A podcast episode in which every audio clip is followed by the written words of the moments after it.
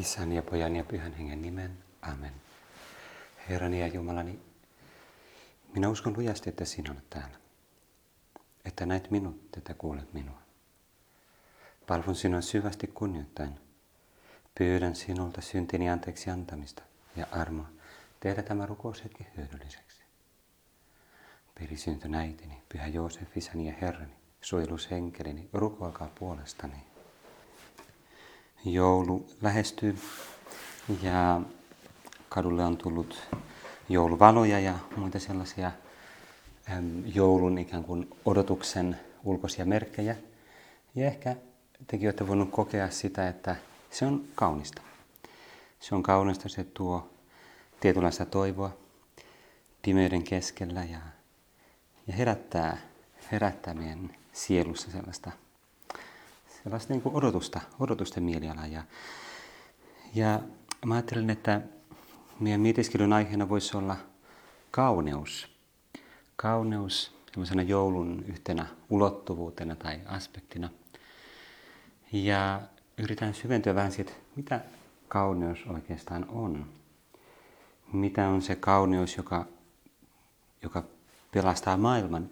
Se oli sellainen lause jossain, en muista oliko se se Amerikan Bishop Barron vai joku muu, mutta semmoinen lause jossain jollain oli, että kauneus pelastaa maailman. No mä en usko, että kauneus yksinään pelastaa maailman, mutta sillä on epäilemättä rooli. Ja ennen kuin mennään siihen tarkemmin, haluaisin kertoa yhdestä kirjasta, joka on vainnostunut paljon viime aikoina. Se on nimeltään Fluent Forever. Eh, se ei mitenkään itsessään liity kauneuteen, se on semmoinen kielen opiskelun, kielten opiskelun kirja ja metodi, jonka löysin sattumalta BookBeat eh, äänikirja-apista, jota paljon kuuntelen.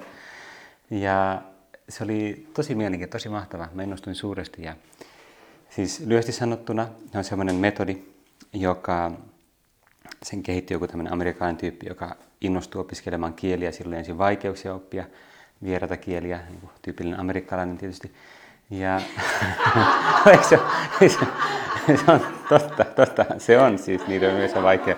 En mä tarkoita pahalla, vaan siis niin kuin, se on yleistä, että heidän on vaikeampi niin kuin orientoitua niin kuin opiskelemaan vieraita kieliä, koska se on niin vahva se oma englannin kielen niin kuin merkitys. Ja no toki siis monet oppii hyvin, ei siinä mitään. Mutta äm, tämä henkilö meni töihin Saksaan ja sen takia se joutui opettelemaan jonkun verran Saksaa ja sitten sitä varten se kehitti, niin yritti kehittää sellaista metodia, joka oli ensin ei oikein toiminut, mutta sitten erilaisten vaikeuksien jälkeen se alkoi oppia hyvin ja, ja tota, sitten se kertoo tavallaan niin sen pohjalta kehittänyt semmoisen oman metodin, joka ei ole monimutkainen, se ole kauhean ihmeellinen, mutta se hyödyntää joitain ihmisen muistiin liittyviä semmoisia lainalaisuuksia, joita niin kuin nykytiede on havainnut ja jotka on oikeastaan aika nerokkaita. Mulla ei tässä aikaa, se olisi koko tämä mietiskely, jos mä selitäisin koko sen kirjan, mutta suosittelen Fluent Forever. Ähm, siellä on myös hyvät nettisivut. Yksi sellainen keskeinen havainto oli se, että, että täytyy päästä heti alusta lähtien irti kääntämisestä. Koska kääntäminen on hidasta kömpelöä ja silloin se, että kehitä sitä niin kuin luontaista sen sillä kielellä niin kuin ajattelemista ja kommunikoimista. Ja miten se tapahtuu, on se, että alusta lähtien eh, luo sellaisia flashcardeja, flashcards, jossa, johon käyttää kuvia. Kuva ja sitten se sana vieraalla kielellä tai lause tai kielioppisääntö, minkä tahansa liittää johonkin kuvaan ja, ja, ja niin edespäin. Ja sitten hyödyntää niitä flashcardeja sillä tavalla, että niin kuin ajastetaan, se on semmoinen Anki-niminen ohjelma ja appi, jota, on semmoinen automaattinen ajastusjärjestelmä sen mukaan, että oliko se helppo vai vaikea ja niin edespäin. Ihan nerokas. Mä oon ruvennut käyttämään sitä ruotsin opiskeluun ja se on tosi hauskaa ja, hauskaa ja tehokasta. Mutta siis tähän, mä selitin tätä taustaa sen takia, että tässä on pieni anekdootti, joka on hieman skandaalin omainen, mutta kohta kuitenkin ymmärrätte, mikä se pointti on. Siis, koska tähän liittyen, tähän metodin liittyen, niin kuin se Fluent Forever-kirjoittaja suosittelee, mä etsin Google Imagesista, Google-kuvista jotain sopivia kuvia eri sanoihin. Ja sitten yksi sana, jota mä etsin, oli heat, eli kuuma. Hot. Eli kun mä ajattelin, että sieltä tulisi kuva jostain tulivuoren laavasta tai palavasta jostain nuotiosta tai jotain, mutta ehkä te jo arvaatte, että ei tullut. Kaikki kuvat oli vähäpukeisia naisia. Eli niin kuin, sit mä klikkasin nopeasti pois, ei mä en halua katsoa näitä niin kuin, naisia, joilla ei ole tarpeeksi, tarpeeksi vaatteita. mutta tota, joku pitää tehdä laupeiden työ ja antaa niille vaatteita. mutta, mutta siis mä, se ensin niin kuin vähän ää, ärsytti, että voi tätä meidän aikaa, niin kuin, että miksi niin kuin, sana kuuma tuo jotain tämmöisiä. Että, niin kuin maailmassa on paljon enemmän muita asioita, jotka on kuumia kirjaimellisesti, niin kuin esimerkiksi tulivuori. Mutta sitten myöhemmin alkoi melkein naurattaa ja jopa säälittää. Mä mietin ää, niitä naisparkoja, kauhea määrä siellä, jotka niin kuin suoraan sanottuna halventaa itseään. Ne luulee saavansa sillä miesten arvostusta tai jotain, mutta ne päätyy Googlen hakuun tuhansien samanlaisten bimpojen kanssa, niin kuin aikoinaan varttuneet synttärisankarit Suomen Kuvalehden apinahäkkiin. Siis tämä vaatii hieman selitystä. Suomen Kuvalehden apinahäkki on se semmoinen...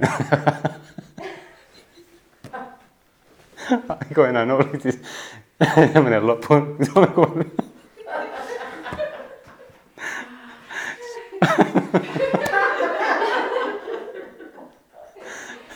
Ai ai. Mulla joskus tulee nauru kohta oman numerin Okei. Okay.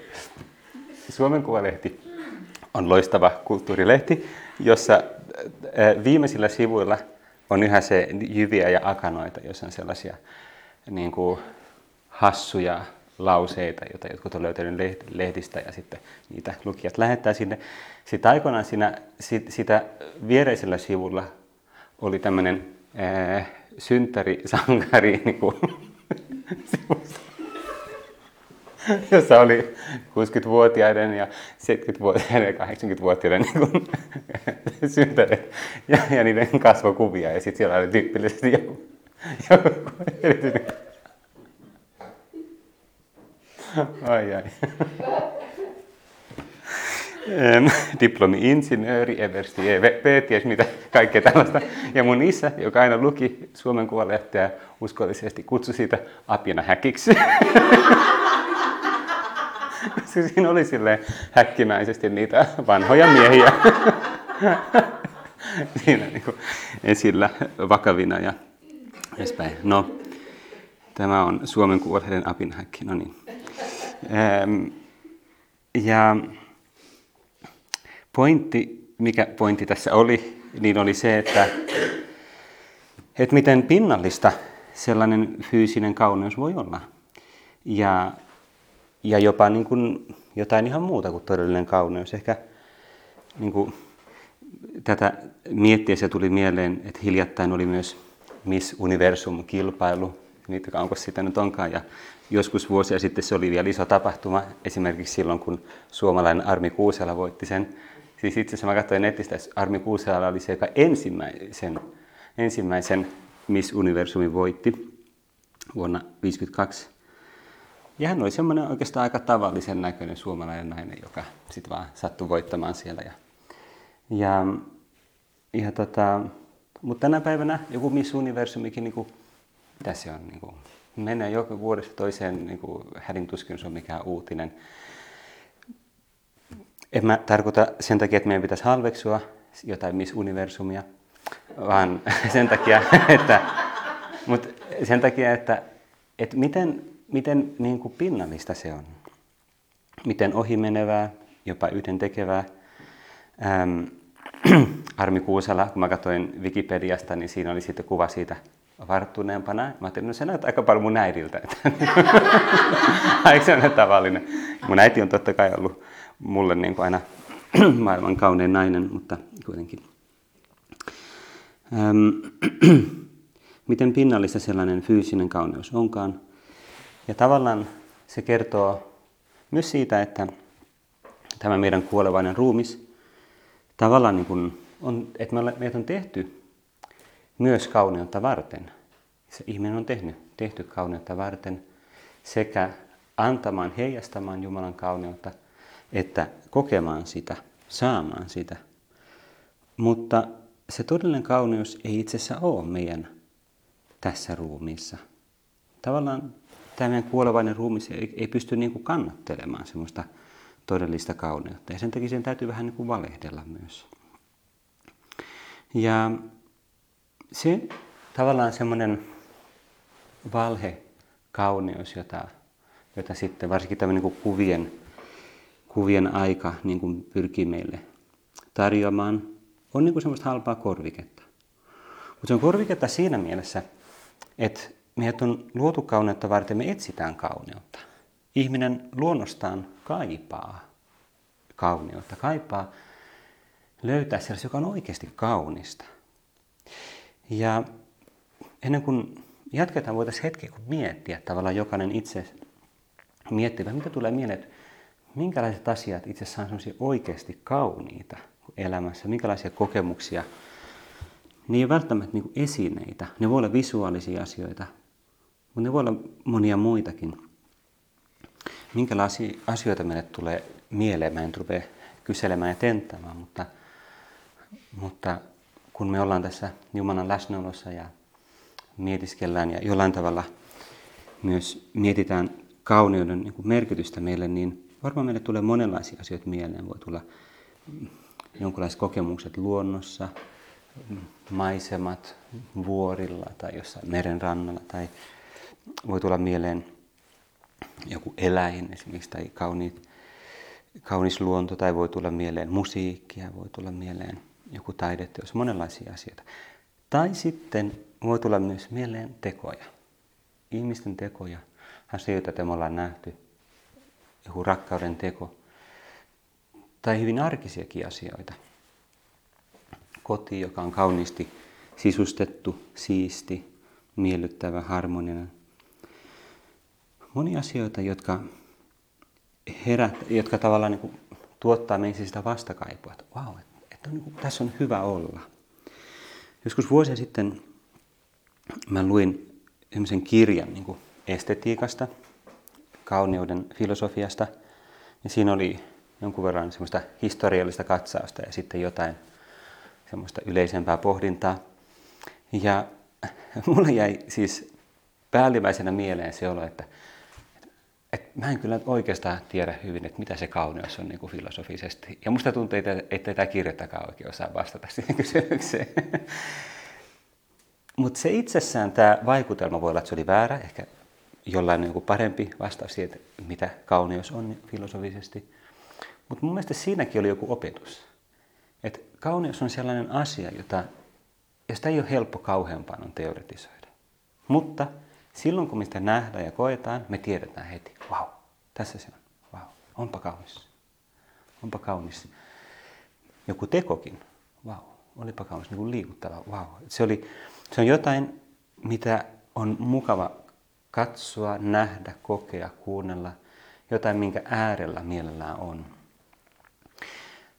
Ja se on itse asiassa kiinnostava sellainen havainto koskien kauneutta, että kauneus on jotain, joka niin kuin jollain tavalla vetää meitä puoleensa, mutta se tuottaa meissä rauhaa. Se tuottaa meissä rauhaa, sellaista harmoniaa, sellaista, että tässä on hyvä olla. Tämän henkilön kanssa, tämän asian kanssa, tämän taideteoksen äärellä, tämän musiikin äärellä sitä kuunnellessa on on hyvä olla. On tavallaan niin kuin kotonaan kokee ikään kuin, ei välttämättä, niin se ei välttämättä saa niin tullensa kotiin, mutta kokee, että, että tätä mä oon kaivannut. Ja mä haluan nyt, kun ollaan vielä adventtiajassa ja eletään tätä valmistusaikaa, joulun valmistusaikaa, niin ottaa tähän tietysti neitsyt Marian, Jeesuksen äidin semmoiseksi näkökulmaksi kauneuteen. Yksi näkökulma on se, että Jeesus Maria kirkon historian aikana on joitain kertoja ilmestynyt joillekin ihmisille, erityisesti lapsille, yksinkertaisille, kristityille, sellaisille, jotka oli niin kuin Jumalan suunnitelmassa soveliaita vastaanottamaan semmoisen erityisen erityisen armon, yksityisen ilmestyksen. Ne on kiinnostavia tapahtumia, mm, ne ei ole itsessään erityisen tärkeitä, ne ei ole millään tavalla meidän uskon ytimessä, ne ei ole olennaisia, mutta ne voi vahvistaa meidän uskoa ja sen takia Jumala on varmasti niitä silloin tällöin sallinut. Lähtien Guadalupe Neitsyt Mariasta ja sitten monia muita, Lourdesin Neitsyt Maria 1800-luvulla Ranskassa, Fatiman Neitsyt Maria 1900-luvulla ja niin edespäin. Ja yksi sellainen toistuva teema näissä monissa, kaikissa Marian ilmestyksissä on, että ne jotka, ihmiset, jotka oli niin kokenut tai nähnyt jollain tavalla tämmöisen Jumalan salliman Marian ilmestyksen, oli se Marian suunnaton kauneus. Valtava, niin kuin nimenomaan käyttä sana, niin kaunis nainen, semmoinen äärettömän kaunis. Äärettömän kaunis ja tästä hiljattain esimerkiksi mä taisin jossain muussa mietiskellyssä kertoa siitä Roy Shermanista, siitä amerikkalaista juutalaisesta, joka, jonka kääntymisprosessi kristinuskoon tapahtui tämmöisen Marian ilmestyksen kautta. Ja se oli vain niin kerran ja sitten se kuvaili sitä, siitä loistava video löytyy YouTubesta ja, tai eri videoitakin, jossa se puhuu ja kertoo siitä. Ja, ja yksi mitä se sanoi on nimenomaan, se koki sen, että, että todella kaunis nuori nainen. Kaunis ja, anteeksi jos sallitte tämmöisen kommentin, se kaunis nimenomaan siinä todellisessa merkityksessä. Ei niin kuin meillä nykyään Suomessa, anteeksi tämmöinen kritiikki, mutta niin sanotaan, tai miehet ainakin puhuvat, joku on hyvän näköinen. Onko ja äiti joskus niin sanoi sitä, että, että silloin kun se oli nuori, silloin naista puhuttiin kauniina. niin kuin, oikeasti se oli se ideaali, että joku on kaunis. No Maria on kaunis. Maria ei ole niin hyvän näköinen, vaan kaunis. Se on paljon syvällisempi asia. Jo voi sanoa niin hengellisempi asia. Se heijastaa enemmän jotenkin sitä ihmistä ihmisenä. Ja Lourdesin neitsyt Mariasta on se mm, hauska yksityiskohta. Te varmaan muistatte jotain, tai ainakin sit siitä hel- löytää helposti kyllä lisätietoa. Lourdesin neitsyt Maria siis on 1800-luvun puolivälissä suurin piirtein.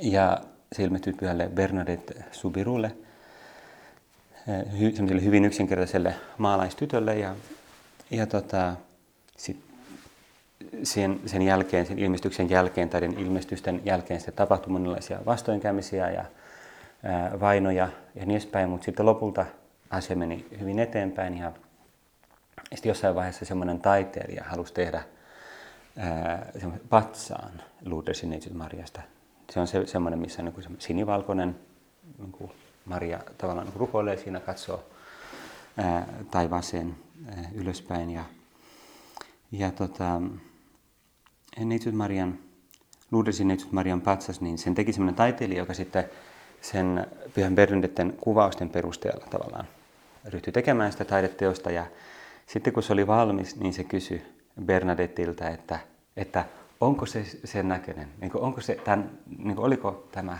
nainen, tämä rouva sen näköinen. Ja sitten Bernadette sellaisessa maalaistytön yksinkertaisuudessa sanoi, että ei, ei ollenkaan, että, ei se ollenkaan tuolta näytä, että se oli paljon kauniimpi. Taiteilijalle vähän pettymys, mutta mikä sillä voi. Ei ole helppo niin kuin, tehdä jostain kivestä ja maalista niin kuin, sellaista kauneutta kuin joku Jumalan äiti taivaallisessa kirkkaudessa on. Mutta mennään vähän konkreettien tavalla meidän oman elämän tästä. Mitä me voidaan tehdä sen hyväksi, jos me palataan siihen ajatukseen, että kauneus pelastaa maailman tai kauneus ainakin edistää jollain tavalla maailman pelastamista. Voisi ajatella, että meidän aikana se on itse asiassa ihan erityisen tärkeä asia. Nimenomaan sen takia, että meidän aikaa uhkaa sellainen niin kuin pinnallisuus, semmoinen, että, että meidän niin kuin visuaalinen maailma, kaikki mainoskulttuurit, internet ja niin edespäin, niin semmoinen ikään kuin funktionaalinen, puolensa vetävä visuaalisuus, jossa ei usein tilaa semmoiselle aidolle kauneille, aidolle kauneudelle ja sellaiselle kontemplatiivisuudelle, eli sille, että voidaan niin kuin katsoa jotain kaunista asiaa rauhassa, mietiskellä, levätä sen äärellä. Me voidaan, yksi asia, mitä me voidaan tehdä, on se, että meidän omassa elämässämme varataan tilaa sille asioille, jotka on oikeasti kauniita. Mutta sitten on toinen yleisempi, että me voidaan itse asiassa hyvin paljon lisätä kauneutta meidän arjessa, pienissä asioissa, siis lähtien esimerkiksi joulukoristeista. No joulukoristeet on semmoinen erityinen asia, jota me tehdään, niin kuin, laitetaan kerran vuodessa, koristellaan koti ja ehkä työpaikkakin. Ja sillä tavalla, sillä tavalla niin kuin korostetaan sellaista kauneuden ilmapiiriä ja tunnelmaa. Mutta sitten loppujen lopuksi monet muutkin pienet asiat, lähtien ihan ruoan ää, laittamisesta, siitä miten se laitetaan esille tai pöydän kattamisesta. Tähän liittyy sellainen hauska anekdootti, joka on hieman yllättävä. Ää, isä Federico, ää, siis Pyhän Henrikin seurakunnan yksi niistä papeista, italialainen isä Federico tuli kerran käymään meillä ää, Tavastähdessä miesten asuntolassa. Mä en muista, tai en tiedä tarkemmin syytä, miksi se tuli, se sen jutteli jonkun kanssa. Ja se tuli ensimmäistä kertaa ja se kommentoi ihastellen, että onpa täällä kaunista. Niin siistiä, niin puhdasta, niin kaunista. Se oli vaikuttava, siis Italiassahan, Italian kulttuurin yksi erityispiirre on, että kauneutta arvostetaan tosi paljon. Ja käytetään paljon semmoista niin kuin che bello, che bella, niin kuin, nimenomaan kaunis. Ja se oli hauska siis isä Federico, joka ehkä joskus tyyliltä on roomalaisen semmoinen vähän niin kuin, ää, karu tai niin kuin suorasukainen, niin kuitenkin tosi silleen suoraan tai, tai mua liikutti se, miten se puhuu, että nimenomaan siistä ja puhdasta, niin kaunista. Ja sitten se alkoi kertoa semmoista asiaa, joka sille tuli mieleen siitä kauneudesta, se vähän yllättävä. Se luki aikoinaan isä Marinon, siis isä Marino Trevisini, joka oli siellä, tuli näiden ensimmäisten neokatekumenalen kanssa sinne Ouluun 80-luvun alkupuolella. Ja sitten oli Henrikin kirkossa kirkkoherrana 2000-luvun alkupuolella, niin isä Marinon suosituksesta isä Federico aikoinaan luki kirjan italialaisesta miehestä, joka oli riivattu. Ja ää, aika niin kuin pahasti riivattu. Ja nyt mä kerron siis kuulopuheen perusteella sitä, joten en, ei kauhean luotettava todistus, mutta kuitenkin. Ää, se ei ollut hänen syytään, siis tämän miehen syytä, että hän oli riivattu, vaan siinä oli taustalla sellainen, että hänen äitinsä – vei hänet pienen lapsena johonkin mustaan messuun, että siellä oli tietysti mitään niin kuin uhraamista Jumalalle, jotain niin kuin aivan kamalaa. Siis mä en onneksi tiedä siitä tarkemmin, enkä halua tietää. Mutta isä Federico kertoi, että tämä mies oli katolilainen kuitenkin, ja se sai jatkuvasti semmoisia raivon puuskia, niin kuin, jotka oli täysin irrationaalisia. Se, sit silloin se aina riehui ihan hulluna, ja hänelle tehtiin monia eksorkismeja, mutta kesti monta vuotta ennen kuin ne pahat henget, niiden se vaikutus saatiin kokonaan ulos. Mutta hänellä oli vaimo, todella pyhä vaimo, joka aina auttoi häntä ja kun mies joskus huusi kuin hullu makuhuoneessa, niin vaimo meni rauhassa keittiön laittamaan ruokaa pöytään, asettelemaan astiat kauniisti, huolehtimaan kodin ilmapiiristä. Isä Federico sanoi, miksi? Koska paholainen ei siedä kauneutta. Kauneus tulee Jumalasta ja se tuo mukanaan Jumalan läsnäoloa. Eli ehkä tämän isä Federikon tarinan kannustaminen ja siivittäminen me voidaan panostaa meidän arjen pienissä asioissa lähtien ihan siisteydestä, kauneudesta, siitä miten meidän fyysinen ympäristö, miten se on lait, miten se on järjestetty. Kyse ei ole siitä, että meidän täytyisi olla niin kuin neuroottisia, niin kuin järjestyshulluja, järjestysfriikkejä, jotka niin kuin, ää, hermostu, niin, niin OCDC, eli niin kuin hermostuu siitä, jos joku kynä on vinossa tai jotain muuta. Ei, ei kauneus niin kuin sitä vaadi. Mutta, mutta se vaatii sitä, että, että me kiinnitetään huomiota, sitä, että me välitetään. Pyhä Josemaria puhuu paljon siitä, että, että on niin pienet asiat, se mitä me kiinnitetään huomiota pieniin asioihin arjessa, ihmisissä myös, heidän tarpeissa, heidän tilanteissa, he, jos on väsyneitä, hermostuneita, mitä vaan. Mutta myös materiaalisissa, aineellisissa asioissa, meidän arjessa, meidän tavarat, hyllyt, niin ruokapöytä, kaikki. Se kertoo siitä, että miten me itse asiassa välitetään, miten me rakastetaan. Et rakkaus näkyy niissä pienissä asioissa. Ja se, että me yritetään huolehtia niistä hyvin, me ponnistellaan, että me tavallaan tehdään pienet asiat hyvin loppuun, se on myös mahtava rakkauden koulu. Se on lähimmäisen rakkauden koulu, mutta se on myös Jumalan rakkauden koulu. Se vaalii meissä, se kultivoi meissä sitä Jumalan rakkauden niin kuin tietä ja vaikutusta. No, nyt meidän on jo aika lopetella meidän mietiskelyä. Ähm, ehkä osa tästä meni vähän semmoisen tyhjän nauremiseen, mutta se oli mun syytä.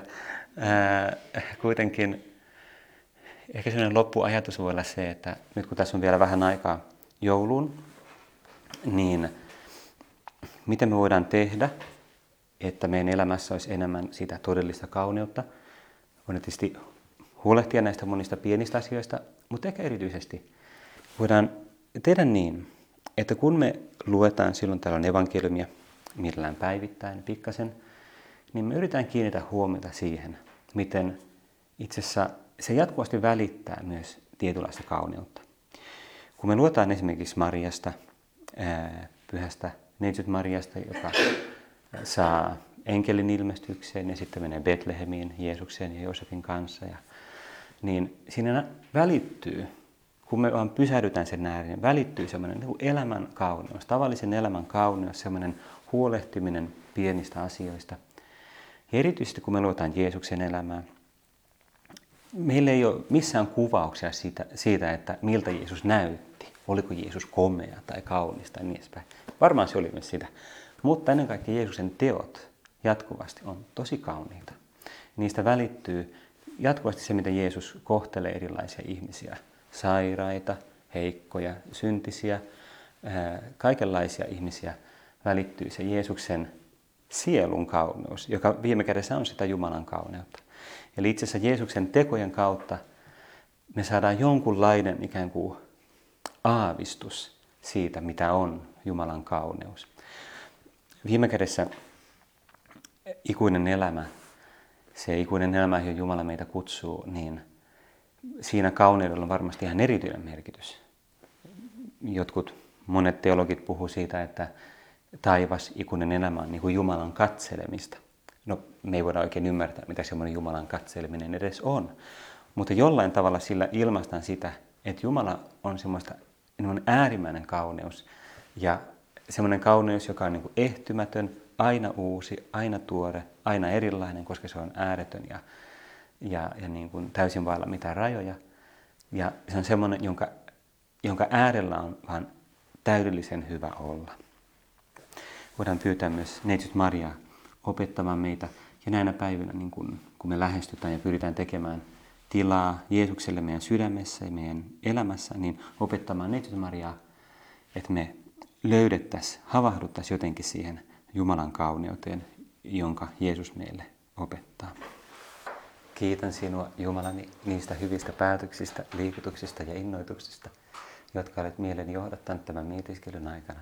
Pyydän apusi toteuttaakseni ne.